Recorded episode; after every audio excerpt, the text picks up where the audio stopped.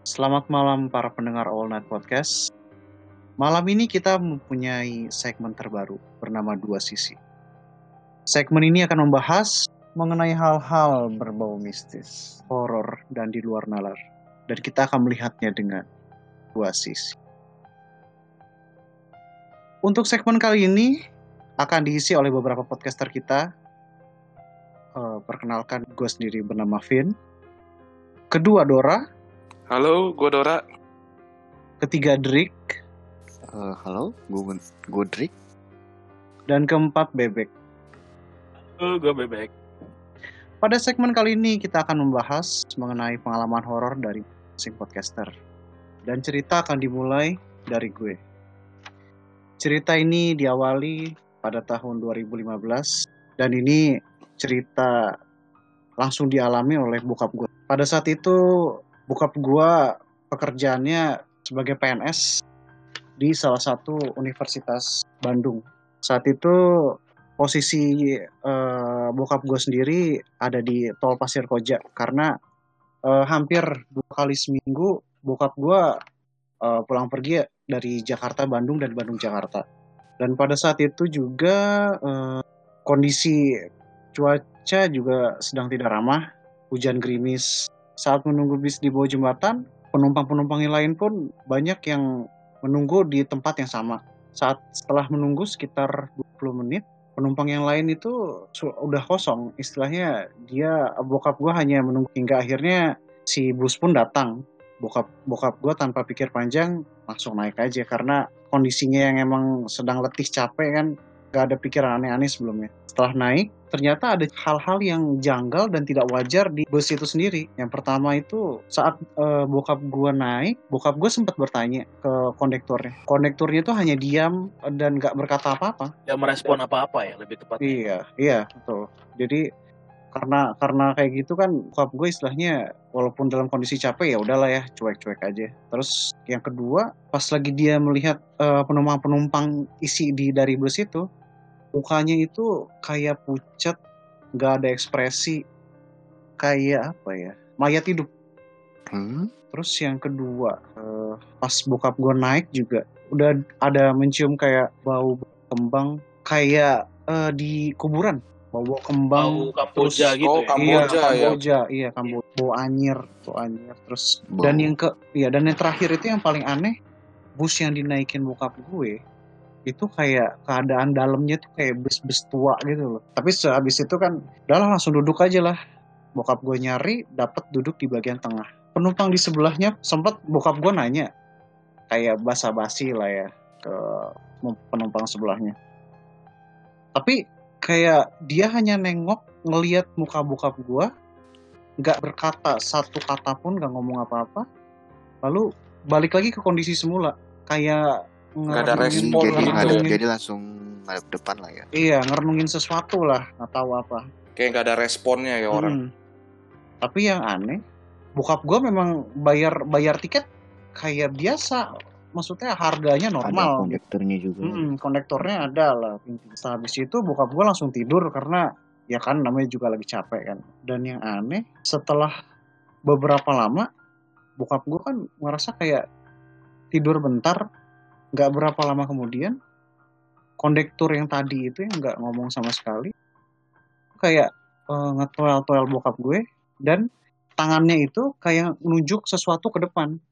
Kayak eh, kayak seakan-akan menunjukkan kalau eh, Pak ini kondisi apa sudah sampai Pak. Dan memang kondisinya ternyata si bus itu udah sampai ke daerah Tangerang. Bokap gue langsung lihat keluar kondisinya loh udah sampai ya? Oh tapi belum Pak saya mau eh, bokap gue akhirnya merespon dan bilang "Eh, nanti saya turun di bagian depan aja di daerah Cikokol nggak turun di sini. Si kondektor pun hanya ngangguk-ngangguk aja. Habis itu setelah sekitar 5 apa 10 menitan itu akhirnya sampailah itu ke daerah Cikokol. Bokap gue turun dan bokap gue kan gak ngeliat jam. Pas setelah turun itu baru ngeliat jam dan ternyata itu jamnya baru setengah empat. Sedangkan bokap gue tadi naik bus itu sekitar jam 3 kurang 10 Wadaw. normalnya Bandung Jakarta itu tiga jam karena waktu itu kan pas tahun 2015 itu tol Cipularang itu maksudnya masih beroperasi normal karena belum ada um, uh, apa belum belum ada macet kayak sekarang kan istilahnya kayak uh, pembangunan yang Pembangunan, ya, ya. pembangunan yang sekarang di Bekasi itu Mm-mm. yang nggak wajar bokap gue naik bisa Ngeri itu. juga ya. ya itu cerita dari bokap gue Setelah Nah. itu bokap bokap Nah, lu gimana? Nah, setelah itu eh bokap gua sekitar tahun 2018 kemarin sempatlah eh, naik travel kejadian kecelakaan. Dan itu akhirnya bokap gua sendiri eh trauma istilahnya dengan eh, naik Naik bus. naik jalur antara bus dan travel naik ke, ke Bandung itu bolak-balik. Akhirnya bokap gua Trauma mengendarai atau menggunakan roda iya, empat. Iya, iya, iya. Karena kan ya namanya kecelakaan pasti orang pasti akan kebayang-bayang terus sampai Iya, kapan pun juga. betul. Lalu Trauma. eh, akhirnya bokap gue nyari solusi lain. Karena kan ini kan kalau sekarang bokap gue emang udah pensiun, tapi pas 2018 masih aktif. Akhirnya yang cari solusi lain, bokap gue naik kereta. Akhirnya. Nah, ini kejadian kedua, meneruskan kejadian yang tadi. Kejadian yang kedua ini bokap gue kan terjadi kira-kira tahun 2018 saya. Bokap gue Ini naik kereta. baru-baru ini aja ya. Hmm, baru-baru ini. Bokap gue naik kereta itu dari Gambir ke Bandung itu sekitar pukul 11.20 malam. Setengah 12 kurang lah. Dan estimasi normalnya itu kalau kereta itu eh, kira-kira sampai di Bandung sekitar jam setengah tiga malam. Sekitar berapa jam? Tiga jam ya. Sekitar 3 sampai 4 jam lah iya tiga jam setengah lah nah itu bokap gue udah sebelumnya juga udah ngebooking nomor dan akhirnya cari posisi posisinya itu di 8A dan eh Gerbong Lalu- 8 ya. gerbong 8 ya setelah duduk bokap gue sempet ngelihat semuanya rame kayak kondisi normalnya Kondisi kereta normal lah kereta lah. iya Kayaknya yang- stasiun kereta ya lah ya. Iya betul, nggak ada yang janggal lah istilahnya sama sekali nggak ada yang janggal. Nah permasalahannya panjang perjalanan itu biasanya nyokap gue selalu apa selalu telepon ke bokap gue kalau misalnya eh, bokap gue udah naik kereta dan udah sampai. Dan ini eh, kejadiannya itu pas udah setengah tiga nyokap gue nelfon. Jadi nyokap gue tuh nelfon dari jam sekitar jam 12. Kalau misalnya itu biasanya suka minta kabar apa eh, Nanya kabar, kabar ah, lah. minta nanya menanyakan kabar lah istilahnya. Ya udah sampai ini- mana? Iya, setiap setengah jam sekali tanya, ditelepon, ditelepon, ditelepon, sampai akhirnya itu setengah empat bokap gue baru bales. Nah, ini kita kembali ke keadaan bokap gue. Setelah setengah empat itu bokap gue bangun karena dia katanya mendengar announce dari sini kalau udah sampai eh, terminal Cimahi. Nah, yang aneh pas bokap gue bangun itu di sekitar dia udah kosong. Dan itu lampu lampu kereta juga masih nyala. Bokap gue kan aneh dong kayak loh kok kosong? Padahal kan tadi rame. Kok bisa? Dan yang aneh itu harusnya dia tiba di terminal Bandung itu jam 3 kurang 10 sedangkan ini jam setengah 4 itu masih di terminal Cimahi. Jadi eh, eh, ini tuh yang mungkin bokap gue mikirnya ya udahlah mungkin gimana lah ya Terlambat ya kereta. Iya. Tapi aneh, kok bisa kosong semua isinya? Mana orang-orangnya? Kan sampai sempat ada pikiran aneh lah. Terus akhirnya sampailah sekitar jam 4.15 baru sampai ke terminal Bandung. Bokap gue turun dan ternyata pas bokap gue turun kok ini semua kondisi gelap. Harusnya terang dong kalau namanya dia baru keluar kan Ya. ya kan nah ternyata yang aneh bokap gue jalan jalan akhirnya eh, keluar ke arah apa emang ke arah oh apa ke arah portal keluar lah ya emang buat keluar Pintu stasiun. keluar, pintu Mhm. stasiun di situ kan biasanya suka ada ruang tunggu kan ya ya. buat orang yang mesen eh, grab atau oj- apa taksi online gitu kan. ya betul. Nah, bokap gue duduklah di situ. Ada eh, orang di sebelah dia nanyain, "Bapak dari mana? Kok baru datang?" Ini Pak, saya baru datang. Iya, saya tadi, tadi baru datang dari kereta yang tadi, gitu dari dari Jakarta. Loh, Bapak emang kok baru sampai? Loh, memang kenapa Pak? Saya sudah sampai dari jam setengah tiga. Bapak naik kereta yang mana? Waduh. Aduh. Gokil banget bokap bokap gue tanpa mikir panjang ya udahlah bersyukurnya bokap gue nggak dibawa ke yang tempat lain Mm-mm. kalau itu sih maksudnya namanya pengalaman dari bokap gue sendiri ya bisa diambil hikmahnya lah istilahnya Gila sih. Terus kondisi bokap lu saat ini itu gimana? Trauma naik kereta lagi atau Oh. trauma masih trauma nggak sih masalah itu? Gini ya kalau bokap gue istilahnya dari dulu emang kalau mengenai hal-hal mistis ini tuh kayak bukan hal yang pertama kali terjadi. Jadi tadi itu hanya sebagai salah satu contoh. Jadi kalau misalnya terjadi hal-hal yang seperti ini bagi bagi bokap gue sendiri sih enggak apa hal-hal yang normal ya udah lah Kayak udah, mungkin udah, ya, udah karena- biasa. iya udah Sudah biasa karena berkali-kali iya Bokap karena kan itu sering ya mengalami kejadian-kejadian mistis di hmm, luar akal sehat gitu. Iya, iya, sering banget itu kalau jangankan di apa di luar ini, di istilahnya di daerah sekitar kita aja kan, ya itu kan tergantung kepercayaan kita ya, ya kan? Ada ada atau enggak. Iya, antara antara kita percaya dan enggak.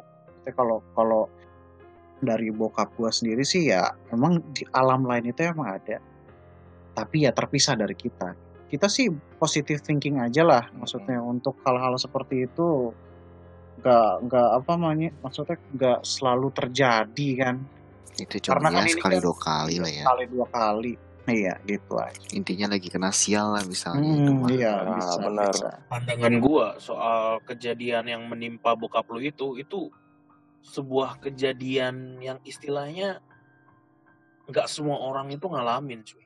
Ya sebenarnya sih kalau untuk membicarakan yang kasus apalagi nih kereta ini sih menurut gue sih yang nggak masuk akal kenapa bisa ada kereta yang duluan sampai tapi bokap gue naik kereta yang mana gitu loh. lagi ke kasus bus bus tadi kena ka- kalian masih ingat gak sih beberapa kasus lalu soal bus hantu yang lagi viral itu Ah itu. Ah, iya iya. mereka iya, itu iya. punya ciri-ciri yang sama ya kayak Iya. melihat busnya itu dalam keadaan bus Yang tua bus tua, terus bus yang tidak layak. kondisinya begitu hening ada bau-bau khas bau anyep atau bau harum dan lain-lain dan juga orang di sekitar itu terlihat pucat. Ya, gue beberapa beberapa kali sih cerita itu. Iya dan dan yang yang gue tahu dan yang gue dengar dari yang lain bahwa ketika orang itu memasuki bus Bus seperti itu, tersebut. iya bus bus bus itu katanya mereka dibawa ke dimensi lain atau bahkan mereka secara nggak sadar itu turun dari bus terus mereka jalan ke tempat tujuan. Menurut kalian gimana? Kalau kalau menurut gue sendiri sih ya kalau Hmm. untuk kayak gitu sih Mungkin emang. mungkin mungkin bisa. Karena kan itu karena kita kan kayak eh, merasakan hal yang aneh gitu. Maksudnya eh, hal yang di luar nalar di mana kalau dijelasin secara logika itu gak bakal bisa. masuk iya. Apalagi kalau kita lihat dari kasus yang bokap gua ini sama kasus yang kemarin emang ada beberapa kemiripan kayak ngelihat muka yang pucat tapi kan apa ngelihat muka yang pucat kayak orang mati Terus ada bau-bau bau-bau kembang, kembang yang anyir. sama. Permasalahannya kemarin bokap gua nggak ngerekam kejadian itu karena istilahnya eh, bokap gua itu cari aman lah ya Iya karena Dan itu pun Apalagi- kejadian udah lama, iya udah lama 2015. 2015. Hmm. Wow. Mungkin kalau bokap lu ngerekam ki- beda cerita, kita nggak tahu juga ya kan. Hal-hal Iya. seperti itu. Karena kan ya Takutnya kalau kejadian lebih parah. Mm-mm. Ah. Karena kan kalau yang kayak gitu kalau kalau gua denger sih ya kalau hal-hal yang kayak gitu tuh katanya naik bis kayak gitu tuh ada dua ada dua ini ada dua Kemungkinan. eh, kemungkinan. Yang pertama itu yang seperti yang kayak kata bebek tadi, kalau misalnya kita tuh seakan-akan ternyata berjalan orang orang orang lain melihat kita itu kayak berjalan normal, padahal dia ngerasa ini kayak naik bis, padahal jalan kaki. Yang kedua, halu ya Kalau- zaman sekarang. iya, kedua itu kemungkinan kayak teleportasi. Dibawa ke dimensi lain. dibawa ke dimensi lain. Tapi eh, menghabiskan energi kita sendiri. Seakan-akan kita kayak eh, Disebut. melewati melewati batas waktu yang nggak wajar. Dari kondisi yang awalnya tiga jam setengah untuk melewatin tiba-tiba jadi cuma setengah jam. Gimana menurut lu? Kalau kalau gua sih ya dipilih disuruh untuk naik bus malam-malam gue sih oh gak sih mending naik bus siang-siang deh. Iya gak sih? Iya dari segi keamanan dari Iya. segi hal itu tuh ya emang iya sih. Tapi kan Iya. eh, bokap gua kan waktu itu kan posisinya sebagai PNS. Iya. Tuntutan pekerjaan dia. Kita nggak pernah ya benar. Iya. Jadi Gila ya, menarik gimana? banget sih cerita dari dari Vin ini. Terus untuk podcaster lain ada cerita menarik nggak? Dora mungkin? Jadi ceritanya ini sekitar 2006-2007 lah. Waktu gua masih SMP. Jadi di SMP itu ada acara namanya Kumpulan Ilmiah Remaja. Jadi waktu itu gue masih kelas 1 untuk masuk kumpulan ilmiah remaja itu diadain lah acara kayak camp malam hari di sekolah. Jadi ya kita acara ilmiah remaja bla bla bla bla setelah itu lewat jam 12 kita istirahat nih waktunya nih. Kebenaran sekolah gue ini yang di Bandar Lampung itu tiga lantai. Iseng lah kita main nih berlima naik ke lantai tiga. Duduk ngobrol ngobrol ngobrol. Asik ngobrol. Asik-asik ngobrol tiba-tiba ada suster. Kebetulan sekolah gue ini sekolah Katolik ya. Ada suster lewat di dalam kelas. Dan waktu itu kita masih cuek aja. Suster lewat dalam kelas. Lama nggak lama setelah 15 menit kita mikir ini jam 12 malam. Kenapa suster kok lewat di dalam kelas? Sedangkan kelas itu kan udah dikunci nih semua biasanya nih. Hmm, setelah gila. kita mikir dari kelas itu tembus dia lewat tembok. Plus kita baru kaget tuh. Wah ini nggak bener nih Oh. kita bilang. Lari lah semua kita ke lantai bawah kan? Lari semua kita ke lantai bawah. Kita pada tidur besoknya baru kita cerita. Cerita cerita dan ternyata kita baru tahu. Ternyata di belakang sekolah gue itu ada SD ada sebuah sumur jadi sumur itu dulu ada se- seorang suster lah jatuh ke dalam sumur. Sampai detik gua di sekolah di situ itu nggak pernah ketemu katanya jasadnya. Nggak tahu deh kalau sekarang. Nah itu dia. Itu dia yang dari- jadi pertanyaan di sekolah waktu zaman gue sekolah dulu lah. Terus sampai sekarang nggak ketemu Dor? Jenazah ini. maybe maybe kalau gue bilang sampai sekarang karena gue udah nggak sekolah mungkin masih belum ketemu ya. Mungkin juga udah sudah terlupakan Ya bisa jadi sih. Tapi kayaknya hal seperti itu susah dilupakan deh. Pasti. karena kan sekolah kan komposisi gurunya kepala sekolahnya itu kan berubah-berubah tuh jadi mungkin terlupakan lah Berarti Hmm. itu udah jadi hal mitos ya di sekolah lo dulu ya. ya mitos sudah dibilang makanya sampai sekarang sampai terakhir gue lulus itu sumur itu ditutup demi kebaikan yang lain juga sih. iya jadi Iya. anak-anak sekolah nggak boleh main deket sumur itu Tapi pas lu menceritakan soal sumur itu, gue tuh kayak kayak gimana? ya, Kayak membayangkan posisi sumur itu di mana, terus bentuk wajah si suster itu gimana. Jadi gue kayak di saat gue denger lu saat ini, gue tuh Hmm. malah mer- merinding sendiri tuh gak sih? Eh, masalahnya suster itu masuk dalam sumur itu udah generasi yang keberapa ya gue lupa waktu Udah- itu udah lama banget. udah lama banget Tapi gue kayak ngebayangin gimana setinggi apa suster itu, terus bagaimana cara Cara dia dia jatuhnya. berjalan. Dia kayak Ah. Yang- recall kembali. Gue yang kayak paling gue bayangin mukanya itu gimana? Nah, kita pun waktu jadi waktu gua no- gua kita nong ngumpul di atas lantai tiga itu kita nggak ada yang lihat muka. Oh, apa lu Jadi- gak ngerasa penasaran gitu kan? Kalau gua sih, karena kan Hmm, posisi lu kan nggak sendiri kan. nggak sendiri. Nah, kenapa lu nggak ada keinginan untuk masuk? Ih, gue penasaran nih. Pengen Oh. lihat. Waktu itu- umur Apa ya? juga kali. Zaman itu kan SMP. Kita Mm-mm. pertama cuek kan, pikir suster yang lewat lagi ngecek sekolah. Tapi kan begitu kita nalar kita nyambung, plek.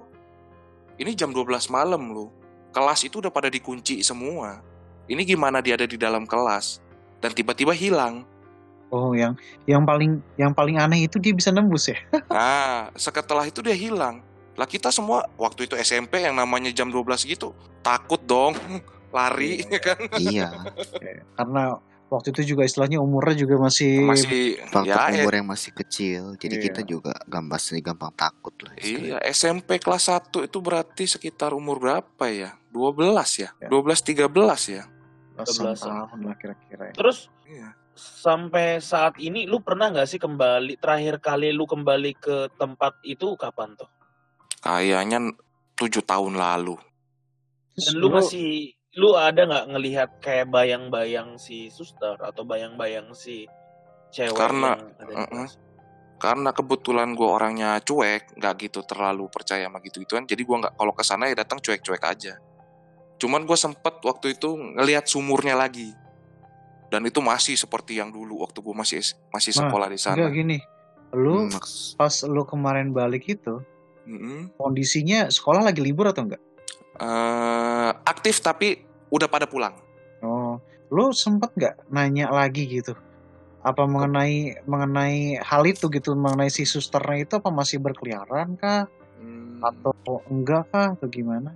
Waktu itu sih gue nggak nggak nanya-nanya ya karena gurunya udah banyak yang beda ya jadi gue nggak nggak bisa akrab gitu sama yang guru-guru barunya jadi gue cuman lihat doang dan itu emang masih sama seperti dulu nggak ada perubahan bukannya jadi- harusnya ada perubahan ya? Kan istilahnya bertahun-tahun loh. mungkin kan karena emang murid-muridnya dilarang main di situ di areal situ jadi kayak ditutup mungkin ya karena itu jadi nggak nggak begitu banyak perubahan nggak ada campur tangan manusia lagi kan Hmm, bisa jadi sih. kalau namanya sekolah sih emang banyak legenda-legenda lah maksudnya Iya. nggak cuma di sekolah lu doang kan Sekolah istilahnya itu istilahnya gudangnya Mitos. Para- ya gudangnya cerita mistis lah. iya Tuh, Sekolah mana sih yang nggak punya cerita mistis? Pasti gitu. ada semua pasti Pasti ada ada. semua Setelah apa pun itu pasti ada. Nah ngomong-ngomong soal sekolah, gue juga dulu pernah tuh punya pengalaman mistis, tapi bukan di sekolah, bukan di SMP, tapi di kuliah. Jadi kalau boleh tahu dulu kuliahnya di Iya. mana daerah mana ya adalah di salah satu universitas negeri di kota Dewata lah. oh iya Jadi waktu itu gue lupa ya antara Jumat malam atau Sabtu malam ya.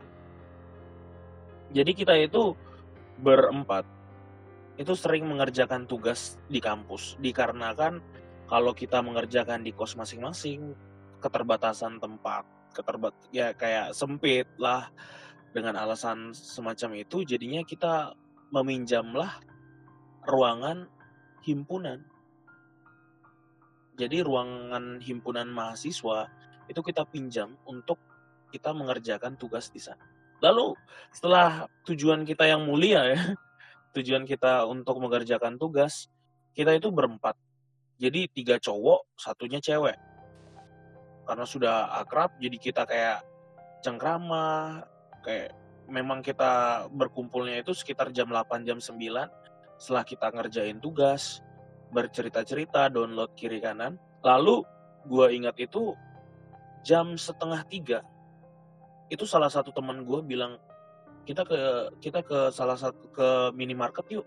Soalnya dia lapar. Ya udah kita kita bilang "Eh, ya udah kita kita pergi aja dua orang. Jadi kita kirim dua orang untuk cari makan, kita titip.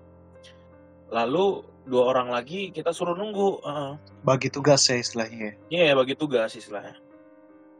Nah, setelah dua orang itu istilahnya pergi, nah yang yang saat itu di ruangan itu yaitu gua sama teman gua. Ketika gua ada di ruangan itu, secara nggak sadar kan gua lagi dengerin lagu dan lain-lain.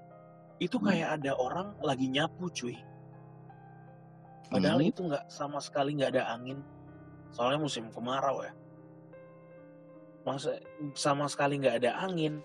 Istilahnya daun-daun kering pun di kampus saat itu pun juga kayak mungkin udah dibersihin gitu loh. iya udah Udah pasti. dibersihin. Setiap sore kan pasti dibersihin lah. pasti dibersihin Dan pas ya. malam-malam kita sampai pun nggak ada istilah yang, yang gua udah nggak ada orang lagi.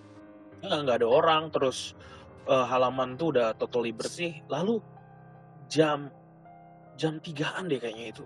Itu gue denger orang nyapu cuy. Lalu gue nggak gue berusaha berpikir positif dong. Ah paling kucing. Ah paling tikus dan lain-lain terus setelah gue biarin biarin gue menkonfirmasi nih ke teman gue nih. Eh cuy lu denger nggak sih ada orang nyapu tadi? Biar Iya, lu iya, nggak biar lu nggak penasaran sendiri. Biar ya. maksudnya biar Iya. sinkron lah kita berdua kan. Setidaknya gue nggak dia bilang iya gue denger cuy. Terus menurut lu apa? Mau nggak kita cek sambil nunggu sini kan? Ya udahlah kita coba cek keluar. Kita cek nggak selang berapa lama itu bunyi itu hilang cuy. Kayak dia gila gue merinding pas cerita ini. Soalnya gue inget banget. Nah terus setelah kita ngecek keluar suara itu pun hilang. Yang kejadian itu bahwa mulailah tercium bau-bau yang istilahnya nggak wajar gitu cuy. Bau anyir. Nggak kalau gue sih bukan anjir sih lebih ke harum gitu loh oh kembang ya iya bau-bau kembang tapi waktu itu gue lupa kembang apa lalu gue mencoba kat kata orang kan kalau misalnya cium bau itu jangan langsung frontal bilang ih bau ini nih ih bau itulah jadi Karena gue masih tahan dulu tuh nggak tahu itu ngundang langsung soalnya gitu. itu biasanya Iya, gue gua masih tahan. Gue bilang, ya udah cuy, kita balik aja dulu lah. Kita ke dalam dulu lah. Ya udah, oke. Kita ke dalam, gue puterin musik yang lumayan keras untuk setidaknya biar kita mental kita Distract- kembali berani lagi. lah. Iya, bener. Setelah Pengalihan. belakang, hmm, pengalihan gitu, gue mulai nanya ke dia, cuy, gue boleh jujur nggak? Langsung, mungkin dia udah ngeh kan? ya gue gua langsung dia langsung dia bilang ke gue kayak iya gue gua gua gua juga cium kok hal yang sama lu nggak usah mention nah gue di saat itu pas saat dia bilang gue mencium bau yang sama itu kita berdua tuh merinding banget sih. Merinding banget. Nah dan waktu kita merinding temen dua temen gue ini yang cowok cewek ini berpasangan ini dia datang balik. Lalu dia bilang coy kita balik ke kos aja. Packing semua tas semua laptop semua tugas kita bawa kita balik. Gue bilang tanya gue tanya dong wah kenapa cuy? Ya. Padahal kita belum kelar nugas belum kelar download dan lain-lain waktu itu kan wifi kampus cepet makanya salah satu Iya, alasan udah pasti. Terus langsung dia bilang, iya nanti gue jelasin lah. Setelah kita packing buru-buru, kita kunci, kita matiin lampu, lalu kita naik motor. Nah, ini gue gua mendengar kayak bunyi cekikan gitu loh. posisinya di mana tuh Posisi Posisinya tuh kayak di belakang gue, tapi kecil gitu loh. Maksudnya, anjir, gue bilang, ya nantilah gue bahas. samar-samar gitu ya? Samar-samar langsung kita semua jalan dong. Terus kita semua jalan gue mencoba berpikir positif oh jangan-jangan semoga eh, kayak ada tikus atau apalah suara kelelawar atau apa. Gue coba gue merinding di sana. Terus gue coba eh, berpikir positif di situ gue coba mengalihkan pembicaraan sama teman-teman gue akhirnya kita sampailah di kos dia. Kos dia dia mulai merinding dia gemeteran. Yang si cewek juga gemeteran bilang aduh aduh aku nggak mau ke kampus lagi aku nggak mau ke kampus melama lalu gue mikir dong lah kenapa? Ceritain dong. Emangnya ada apa? Langsung dia bilang jadi pas mereka sampai pas mereka sampai itu mereka ngelihat bayangan putih di depan ruang kita cuy. Kayak ngelihat kita di dalam. Gila ini gue merinding banget. Eh dia ngelihat si bayangan putih itu ngelihat kita di dalam. Terus pas mereka sampai dia tuh jalan ke lorong sana dan ngilang. Dan itu bentuknya kayak gimana tuh kalau boleh tahu? Itu dia bilang sih bayangan kayak dia bilang sih tinggi gede putih cuy nah mereka itu dari tadi mereka itu ternyata nunggu di parkiran nggak berani masuk karena bayangan itu masih di pintu itu. Setelah bayangan Oh, itu baru dia pergi, masuk. baru mereka langsung bilang ayo packing. Dan saat itu gue langsung merinding parah langsung gue ceritain gue denger namanya enggak eh, orang gua kayak nyapu gua gua ada pertanyaan. Temen lu itu ada yang bisa ngelihat atau temen gue yang cowok dia bilang pernah ngeliat gue anggap aja dia bisa ngeliat nah kalau kondisi dia bisa ngelihat nah lu tadi pas kondisi balik itu kan ngedenger cekikan cekikan kan ya Hmm. Nah itu lu nggak ada rasa penasaran tuh nanya temen, eh Gila, Cuy, gue nggak ada di enggak, belakang gua ada apa nih kok gua nggak dengar enggak, suara gue gua nggak nangol. kepikiran begitu. Pokoknya temen gue udah gugup, si ceweknya juga udah gugup, kayak ayolah pulang, pulang, pulang gitu kan. Gue udah nggak mikir panjang, ya udah gue simpan untuk nanti lah setelah kita sampai di kos.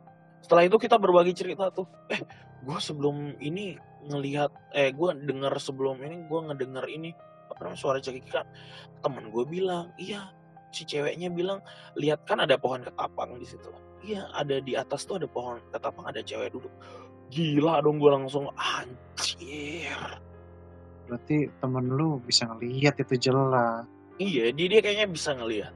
Makanya gue langsung kayak wow kenapa kenapa begitu cepet gitu kejadiannya kayak pertama gue mendengar suara orang kayak nyapu. Soalnya dulu gue pernah dengar cerita bahwa ketika lu dengar suara orang kayak nyapu atau ngeseret-seret gitu loh di tanah Hmm, itu hmm. berarti ada sesuatu.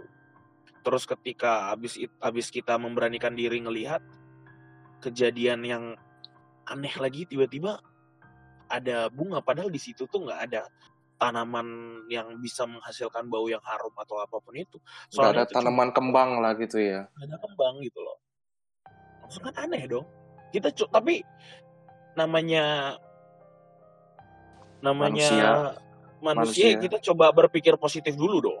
Eh Iya. mungkin ada ini mungkin mungkin eh, ada gantungan apalah itu Stella lah mungkin lah. Lebih- merek cuy. Leb- lebih ke positive thinking aja ya jadinya ya kan. coba positive thinking soalnya memberanikan kita udah berdua kalau misalnya kita Saling packing duluan kan juga iya kita Karena- kita karena kalau kalau setahu gue ya kalau hal-hal seperti itu itu tergantung lu eh, kadar tak ketakutan lu jadi lu semakin takut hal yang kayak gitu tuh akan semakin ngeganggu lu sendiri Makin kelihatan gitu ya. bukan bukan makin kelihatan tapi Bikin eh, gangguin. semakin ngegangguin lu gitu karena Hmm. itu kan istilahnya eh, berbeda dunia kan lu Iya, tahu kalau- istilahnya lu tahu istilahnya namanya Paranoid, bukan bukan benda-benda yang bergerak itu loh eh, akti apa? Activity itu ya kayak di film gitu ya. Iya betul betul. Jadi Paranormal karena kan activity. karena kan kalau gitu apa beda dunia kan. Mereka itu nggak bak mereka itu nggak bakal bisa nyentuh makhluk hidup. Hanya dia eh, nyentuh dengan objek-objek yang Benda-benda objek-objek yang benda yang benda benda, itu ah, benda yang nggak namanya yang nggak nggak hidup gitu. ya Iya Poltergeist. poltergeist. Iya, Poltergeist. poltergeist betul, Iya. poltergeist. entah barang jatuh atau barangnya tiba-tiba terbang sendiri. Yang ngebuat diri kita jadi makin parno ya, Iya, kayak fenomena-fenomena kayak gitu. Iya. eh, dia itu makan rasa ketakutan kita gitu. Semakin kita Hmm. takut, semakin dia ngeganggu. Semakin kenyang ibaratnya dia. Mm-mm. Tapi kalau lu sendiri dari diri lu, gua nggak takut, gua nggak takut, dia nggak bakal ngeganggu. Oh. Kalau kalau itu itu eh, ini gua ya, apa kepercayaan gua sendiri itu seperti itu. Kalau gue sih mencoba berpikir positif ya walaupun hal mistis yang gitu sih sering kejadian. Tapi gue saat itu kan maksud kita toh nggak ada yang jahat. Kita di sana toh kita cuman be- mau kerja tugas dan lain-lain. Entah mungkin dia mau kepo atau dia mau cuman menegur kita kan kita nggak tahu. Dan di situ gue Eh, coba berpikiran positif cuy. Soalnya di mulai kampus lu dari- itu di, eh, back di kampus lu itu apa ada kayak mitos-mitos kayak yang sekolahnya si Dora yang tadi Kalau itu sih gue nggak pernah dengar namanya mitos soal ada orang meninggal, lah, ada orang apa lah nggak pernah sih. Malah di di kampus gue itu nggak ada lah minor kayak cerita minor soal itu nggak ada sih. Mungkin kalau menurut gue mungkin ada kayak di sekolah gue udah terlupakan karena sudah berganti Iya. generasi Kalau kalau generasi. enggak kan sekolah gue tuh termasuk ini posisi sekolah gue kelilingnya tuh hutan cuy. Kan kita nggak tahu di hutan itu entah ada Oh. pembunuhan Oh, atau apa kan kita betul nggak betul. tahu. Iya. betul. Bisa jadi. karena kan biasanya kalau kondisi kayak gitu dia tuh berkeliaran karena di situasi itu tuh ada situasi yang negatif. Istilahnya Iya. ada sesuatu yang berkumpul negatif, biasanya dia ada di situ. Makanya ada istilahnya kalau setan itu suka tempat yang lembab dan basah dan gelap Nah, gitu. Betul. Biasanya sih karena begitu-gitu ya. Tempatnya Iya. lembab, basah, terus jarang dikunjungi. Hmm. Lampunya jarang nyala, biasanya sih begitu. Mereka jadi Apalagi kan- full. Apalagi kan kondisi waktu itu si bebek itu kan saat malam kan. Iya malam. Iya. Itu pun jam 2 jam 3 itu. Ya, ibarat kita mereka itu makhluk nokturnal, aktif pada saat di jam-jam itu. Iya. Soalnya pas kita sharing di kos temen gue, mereka lihat itu, gue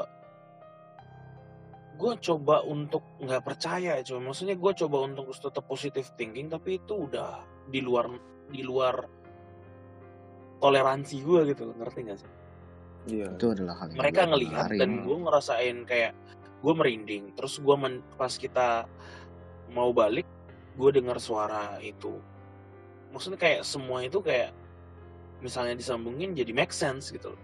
ah iya nih kayaknya ini deh dan saat itu itu kita nggak pernah sampai subuh lagi jadi kita tuh kayak cuman jam maksimal jam 1 jam 2 itu kita udah buru-buru Oh, balik lah. jadi jadi itu setelah lu ngalamin hal kayak gitu, dampak buat lu sendiri tuh jadi kayak timbul rasa parno atau enggak gimana?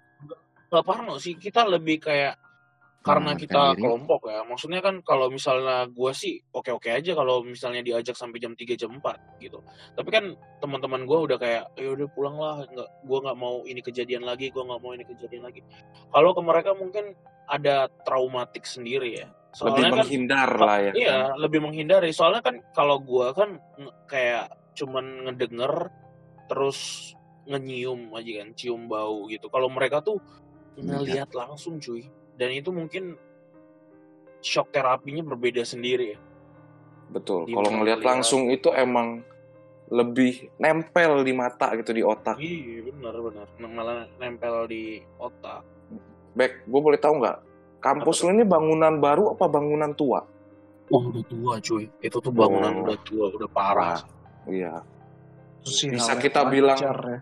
Mm, Kita bilang itu udah wajar kalau itu bangunan tua. Iya. Dan memang nggak terlalu terurus sih. Itu yang mungkin. Ter- nggak kerawat ya mungkin karena karyawan kurang atau apa ya kan. Gue Iya, gak mau seperti- sebut kampusnya apa, Mm-mm. kan takut menyinggung instansi yang ada kan. Iya. Tapi kan seperti yang dibilang tadi, seperti bahwa itu. mereka lebih suka tempat yang seperti itu kan. Iya. gue gue sih kayak gitu. Akhirnya set- setelah malam itu, akhirnya kita kayak udah nggak jadi nugas, kita jadi sharing sharing masalah hal itu. Kayak ya udahlah, biarinlah ini hal ini terjadi gitu. Nggak nggak cuman kita yang mengalami, jadinya bukan istilahnya bukan kita yang halusinasi atau apa, tapi itu bener-bener nyata. Terjadi ya, terjadi. Iya. Itu kita berempat dengan pengalaman yang berbeda, dua orang dua orang, satu berdua ngelihat dan mendengar, yang lagi dua me- mendengar sama mencium kan, itu udah komplit banget sih pengalaman berempat itu. Udah kacau. Jadi udah nyampur gitu ya. Udah parah banget sih. Itu kalau diminta lagi gue nggak mau sih sebenarnya. Iya siapa yang mau? Sama kayak kejadian dulu, Dor. Ingat gak sih waktu kita ngobrol-ngobrol berempat ya kalau Oh iya malam-malam? betul. Iya, kita Yang kita lagi main ngobrol-ngobrol tiba-tiba lu, lu diem nih. Tiba-tiba gue diem, gue diem langsung bilang, aduh, kok gue ngerasa nggak enak nih, gue gitu kan. Iya. Kayak gue ngerasa gini. Gue kayak s- tuh, gue diem. Gue kecilin suara-suara lu pada. Gue bilang, ah, atau jangan-jangan ada sesuatu nih. Soalnya tuh gue sendiri di rumah tuh, gue lupa tuh hari apa. Kayak Terus siksen lu bangkit gitu ya. tiba-tiba lewat tuh cium ser wah gila baunya tuh bold banget maksudnya keras banget dan itu Kencang tahu banget itu ya. bau, bau melati cuy langsung gue mention ke Dora anjir kejadian kayak gitu. gila ini bau melati Wah pas gue bilang itu bulu kuduk gue langsung merinding keras banget cuy. Langsung kayak wah ini orang udah mention gue nih, udah ini orang udah ternyata ini orang ngerasain nih apa yang gue pancing nih, gue Hmm. anggap sih gitu. Kayak gue langsung udah lo nggak usah nggak usah Tapi- usah, nggak usah. Tapi kalau lu berpikirnya positif tuh biasanya nanti langsung akan hilang iya. Perlahan Beda kalau misalkan lu tiba-tiba kayak Parno.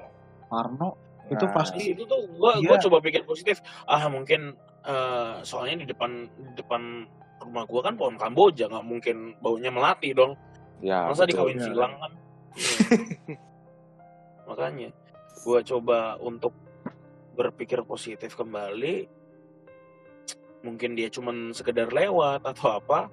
Lalu gue gue ajak kalian ngobrol kan eh ayolah ngobrol lah ngobrol lah ngobrol sekian sekit- sekitar lima lima menitan dor ya lima sepuluh menitan Iya. terus Lu udah nggak cerita ada baru. lagi. iya baru gue cerita bahwa anjir gue bilang sih itu itu itu subuh juga sih jam 2 jam 3an deh kayaknya ya Dor ya. ya sekitar jam segituan jam 2 jam 3 Iya memang memang jam 2 jam 3 itu menurut lu pada nih benar nggak sih? Memang Kayak- aktivitas jam kayak gue bilang tadi mereka itu kan kayak makhluk nokturnal. Di jamnya kita tidur mereka aktivitas. Kalau yang tadi gue ceritain eh, bokap gue itu itu jam terjadi apa kejadiannya itu siang. Jam setengah tiga siang. Dan itu bukan, bukan kategori masuk ke jam malam ya. Tapi itu emang bus itu. Mm, iya itu kan itu jam setengah tiga. Setengah tiga siang makanya eh, nggak cuma kejadian itu sih makanya eh, gue pun pernah lah ngerasain yang hal-hal dan itu tuh emang nggak kenal jam. Itu tuh iya itu tuh akan terjadi kalau lu ngerasa takut. Kayak kadang kalau misalnya kayak kejadian seperti itu tuh emang kita harus nge-suggest diri lu sendiri tetap berpikir positif aja lah. Untuk Walaupun ya dari sisi lain sih emang gue percaya sih emang dunia kita itu mungkin emang ada yang real dan ada yang di luar nalar. Ya emang secara ilmiah juga nggak bakal bisa dijelasin dengan bukti-bukti yang jelas. tapi Iya gue tapi gue setuju sama pendapatnya Vin kalau itu udah nggak mengenal waktu soalnya gue juga pernah kejadian sekitar setahun lalu eh di hotel. Jadi Iya. gue jadi gue bantu teman gue untuk ngukur pintu. Kebetulan teman gue sales pintu nih ya untuk hotel-hotel. Hotel tuh dibeli lah dengan hotel hotel lain. Kebetulan tuh dulu bekas hotel gue ke sana jam 12 siang tepatnya. Gue masuk sama teman gue ke hotel itu masuk ada bagian kitchen kan. Gue masuk ada suara dengar suara ketawa. Cewek ketawa gitu loh. Terus gue nengok ke temen gue temen gue nengok. Kita pura-pura diem aja nih. Naiklah kita ke lantai berikutnya untuk ngukur pintu. Selat selat selat selat selesai ngukur pintu kita keluar kita pulang. Habis itu pulang gue berangkat kerja dan gue ketemu dia lagi di tempat kerjaan. Terus dia cerita Dor lu tadi denger nggak ada suara ketawa? Gue denger gue bilang. Makanya tadi gue ngeliatin lu. Gue kira lu nggak denger gue juga denger katanya jadi suara ketawa itu nggak tahu dari mana dah itu emang bangunan tua bangunan Belanda. Dan next berikutnya. Jadi ada tukang ukur pintu lagi karyawannya teman gue ini dateng dari luar kota ke sana ke, ke Jakarta. hotel itu. Iya ke Mm-mm. Jakarta. Dia dateng dateng. Setelah itu setelah sekitar dua jam di sana dia telepon ke temen gua. Dan posisi gua ada di situ. Temen gua ne- nelpon itu dia ngomong pak saya nggak mau lagi deh pak ke hotel ini. Ditanya sama temen kenapa emang? Kan lu ini ketugas lu ngerjain ini ngukur-ngukur. Saya nggak mau lagi pak disuruh balik ke sini. Takut saya pak katanya. Kenapa? katanya. Saya denger cewek ketawa katanya. Terus saya terus saya kesasar lagi di dalam. Saya mau keluar ketinggalan sama yang sama manajer hotelnya. Dia bilang Oh. begitu kan saya, dengar suara ketawa saya jalan malah ketawa itu makin kenceng gak lama katanya ada bayangan hitam lewat di atas plafon wah pak Saya benar-benar lari keluar pak. Saya sampai nggak tahu deh mau ngomong apa. Kaki gemeteran katanya. Badan keringetan. Dari itu dia keluar, dia pergi cari minum, duduk. Telepon temen gue bilang gitu, dia udah nggak mau lagi kedatang ke situ. Temen gue juga ngomong terus. Nah, berarti yang kita denger nih sama katanya Dor. Berarti berarti lu rasa rasa penasaran lu ternyata bukan cuma gue sendiri bukan kan? cuma Iya. yang dialamin gitu iya. Iya. Ternyata yang ternyata pas pas yang gua rasain di sana gua kira itu ah mungkin karyawan yang lain lagi ketawa kan. Iya. Ternyata ada orang lain yang ngerasain. berarti coba bukan cuma pegawai tapi pegawainya mereka juga Berarti merasakan memang Iya. hal-hal tersebut itu memang nggak lihat waktu ya. cuy. Udah nggak lihat waktu. Iya. Mungkin kalau kalau set mindset kita zaman-zaman dulu lah. Mungkin Iya. tahun sekitar tahun 2000-an, tahun 90-an. Mungkin masih oke lah Masih- dibilang abis maghrib katanya ya kan. Kalau zaman orang orang tua zaman dulu tuh Kalau pemahaman gue justru kalau lagi grip itu setan itu sebelumnya diikat. Habis Nah. itu ntar terlepas lagi. Nah makanya itu kan kata kalau orang zaman dulu bilang kalau maghrib jangan main keluar rumah dong katanya kan. Iya. Iya. Nah ngomong-ngomong soal hotel, nah ini gue pengen cerita nih waktu gue dulu jalan-jalan kebetulan ke luar negeri sih, eh, ke Cina waktu itu. Jadi waktu itu kita nginep di satu hotel. Hotelnya itu kondisinya memang agak tua sih. Karena kita kan nyari hotelnya bisa dibilang agak murah. Jadi ya kondisinya memang agak tua. Dan ya kita tinggal di situ. Jadi ada gua dan abang gua dan bokap nyokap gua di situ. Nah kebetulan kita kan bisa kamar dong. Berarti nyokap bokap gua satu kamar dan gua dan kakak gua tuh di satu kamar. Singkat cerita setel- selama dua hari kita di sana itu kita tuh ngerasainnya di kamar yang kita tinggalin ini di dua kamar ini ada hal-hal yang seperti aneh gitu loh. Pertama di kamar gue itu gue nyalain AC nggak pernah sampai di bawah 18 gue nyalain lebih pasti 21 atau 22 karena ya gue takut sakit atau gimana. Tapi rasanya ruangan tersebut itu kayak gue rasanya musim dingin loh. Jadi sekitar mungkin sekitar 16 derajat mungkin. Jadi kamar itu terasa lebih dingin ya daripada lebih dingin daripada kamar yang lain. Padahal kemarin gue juga sempet mau pindah kamar sempet cobain kamar lain. Kamar tersebut tuh nggak ada bukan ada bedanya ada bedanya. Jadi kayak kamarnya biasa aja nggak dingin dan nggak nggak ada hal yang aneh gitu loh biasanya kalau kita ke mana-mana pasti bisa ngerasain lah ada aura yang berbeda kan Lu nggak ngerasa itu hotel agak angker? Wah Nah. atau gimana? itu sih ya kita nggak pertama nggak kepikiran sampai segitu sampai ketika kita sampai malam-malam terus kita tidur kan nah terus di kamar bapak nyokap nyokap bokap gua mereka bilang kadang malam-malam itu lampu nyala sendiri. Padahal udah dimatiin. Gitu loh. Yang nyadar ini sih bokap gua sih sebenarnya sih. Nah kejadian ini teruslah apa berkelanjutan. Tapi kita kan kebetulan juga eh, keluarga kita tipe yang seperti kayak agak bodoh amat lah ya gitu loh. Udah kayak gitu eh, selama tiga hari kita di satu kota tersebut kita ditinggal di hotel yang sama kamar yang sama. Nah pas kita mau check out kita mau pergi gue kan bawain koper dong ko- koper dari kamar bokap nyokap gue nah pas kita mau keluar tiba-tiba ada yang jatuh jadi jatuhnya tuh kayak apa sih barang Gantungan baju. Kayak tadi. barang barang gantungan terbang baju jatuh. gantungan baju jatuh padahal tuh posisinya benar-benar kegantung gitu kan jatuh ini jatuh terus tiba-tiba ada yang ngomong artinya babai gitu dalam bahasa sana. Terus itu kan enggak, itu, situ- itu kondisinya- situasinya situasinya gue sama koko gue berdua. Terus pas kita denger kayak gitu kita berdua langsung lu dengar hal yang sama kan? Ya abis itu ya kita langsung cabut ke bawah check out.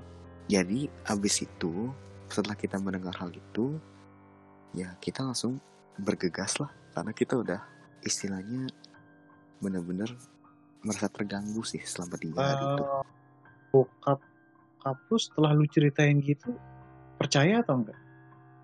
enggak jadi gini loh sebenarnya bokap gue juga udah ngerasa seperti itu sudah Tapi kan, enggak.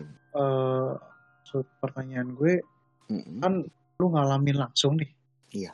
Setelah lu cerita, lu ngedengar kata-kata dalam bahasa Mandarin bye bye. Bonyok lu tanggapannya gimana? ya kalau nyokap Atau gue normal kah, atau- sih nyokap gue sih kayak jujur nggak percaya. Tapi bokap gue itu kadang suka subuh kebangun dan suka digangguin. Jadi bokap gue sekarang udah agak normal sih untuk hal itu. Jadi ya kita cuma positifnya ya mungkin dia sudah selesai bermain dengan kita dia pengen say goodbye Oh, jadi- Jadi bonyok lu tuh tipikal orang yang ah ya udahlah ya gitu kayak Iya. cuek-cuek aja gitu. kita Kayak kayak bokap lu. iya Tapi Kan- perbedaannya gini, kalau di cerita bokap gua, bokap gua itu tahu dunia lain itu tuh emang tapi ya udahlah gitu.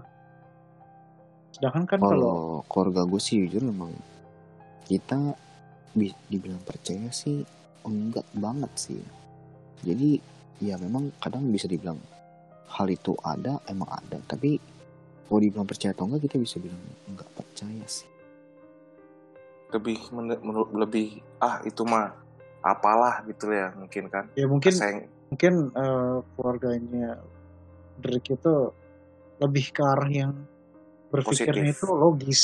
ya. Hal yang terjadi di depan muka itu yang benar. Terus setelah lu keluar dari itu nggak ada kejadian apa-apa lagi kayak pas lu turun ke lobby atau naik liftnya. Kebetulan nggak ada sih. Jadi selama perjalanan lu menuju ke lobby itu aman-aman aja berarti ya. aman aja. Cuma di Berarti emang- aja. Hmm, Berarti dia emang sih udah bilang say goodbye dari dalam hotel kamar itu ya. iya. Apa lu nggak pernah lu nggak pernah nanya itu ke sionisnya pada sesuatu atau kayak seperti eh, kayak ada cerita-cerita mistis yang pernah dialamin atau lu search atau lu search di internet hotel itu tuh kenapa gitu? Oh hal tersebut kan nggak tercantum sih di internet sih. Oh mungkin hotelnya ini ya apa maksudnya? Eh, Makanya sih dari review sih bagus semua sih makanya kita ya ya udah gitu. Pasti kan nggak bakal terjadi. Nggak nggak Tapi nggak kepikiran gitu. Emang kalau hotel-hotel gitu mungkin yang tahu urban legend yang tahu itu cuman orang-orang sekitar situ aja sih. Iya. iya Karena kan kalau pemilik ngasih tahu urban legend itu kan bisa bakal laku sama orang yang percaya apa penasaran. Sama yang Atau- kedua, orang nggak bakal ke situ karena takut, Takut. sama hal itu. Iya. Betul. memang cerita dari Marvin, cerita dari Dora, dari gua, dari Felix itu memang gua ambil kesimpulan bahwa hal-hal mistis itu terjadi gak hanya waktu-waktu tertentu tapi bisa kapan aja. Entah itu jam 12 malam, jam 12 pagi, 3 subuh, ataupun jam 3 sore. Dan terus beberapa kejadian mistis itu hampir memiliki pattern yang sama, iya nggak sih? Iya. Memiliki ciri-ciri atau khas yang sama gitu. Ada pola-pola yang sama seperti kayak wangi, anyir, suara-suara aneh, benda-benda jatuh. Benar. Itu Tapi- mereka berkomunikasi ya. Dan dan kalau menurut lu pada pesan-pesan buat pendengar kita nih kalau misalnya mereka pernah ataupun belum pernah mengalami hal seperti lu pada nih apa? Kalau berdasarkan gue sendiri, gue memang percaya akan dunia lain itu emang. Tapi asalkan kita nggak sisinya tidak mengganggu mereka, gue apa meyakini mereka juga tetap positif thinking aja. Kalau menurut lo orang? Kalau gua sih, kalau hal- hal-hal kayak gitu gue lebih berpikir logis aja deh. Jadi ya emang ada percaya boleh, tapi gue lebih berpikir logis aja. Oh kejadian begini gini gini gini. Ya kita berpikir logis aja. "Ah, Ini karena mungkin ada apa, ada apa. Jadi gue nggak mau terlalu percaya hal-hal seperti itu. Kalau untuk gua, jadi menurut gua istilahnya kita nggak ganggu mereka, mereka nggak nggak bakal ganggu kita. Oh, Sepemah- Jadi sepemahaman ya. ya selama kita behave-nya bagus di mana pun kita berada ya mereka nggak bakal gangguin kita banget pasti. Kalau misalnya mereka gangguin ya mungkin ambil positifnya aja. Mungkin memang mereka mau main atau gimana. Kita juga nggak tahu kan. Oh, iya. hello ya. Satu satu satu kata dari gua lagi juga. Kalau misalnya kita ke tempat yang belum pernah kita jamah, event apa pun juga, mendingan kita minta izin dulu deh. Karena Ya, kan karena kan nggak kita apa tinggal itu nggak hanya sendiri. Kalau berdasarkan pemahaman gue kayak gitu. Permisi lah ibaratnya ya. Iya. Kan apalagi kita sebagai orang Asia kan emang apa eh, penuh dengan tata krama lah maksudnya. Betul. Dan in- dan istilahnya ke mana pun kita berada harus behave yang baik. Iya. Istilah. Kalau dari bebek sendiri gimana? Kalau dari gue sendiri ya, tetaplah. Walaupun hal-hal itu kita anggap negatif, energi-energi itu kita anggap energi negatif, kita harus selalu berpikir positif bahwa mungkin mereka cuma ingin menegur kita ketika kita melakukan hal yang salah di situ. Ketika kita nggak behave kita salah di situ, mereka mencoba menegur kita. Itu mereka cuman mungkin cara mereka berkomunikasi atau memberitahukan kita bahwa hey gue ada di sini loh lu jangan macem-macem Maksudnya pemahaman lu berarti kayak dia itu pengen ingin menunjukkan eksistensinya di tempat itu. iya supaya Bahwa kita dia nggak berkuasa di daerah Iya. itulah ya. Ah, mungkin beberapa hal mungkin gitu ataupun beberapa hal tuh kayak lu nggak permisi nih atau nggak mengingatkan kita atau ada kejadian apa kejadian apa kan kita nggak pernah tahu makanya kita harus selalu berpikir positif bahwa ketika kita melihat atau mengalami kejadian seperti itu itu janganlah kita kayak malah parno sendiri nggak usah kita cobalah tarik nafas coba berpikir positif menenangkan diri kita sendiri bukan malah parno sendiri terus melakukan hal bodoh jangan gitu Jadi sekian kisah mistis dari kami hari ini. Kita akan melanjutkan pada part berikutnya dengan podcaster-podcaster All Night lainnya. Tetap stay tune di All Night Podcast. Jangan lupa subscribe ya.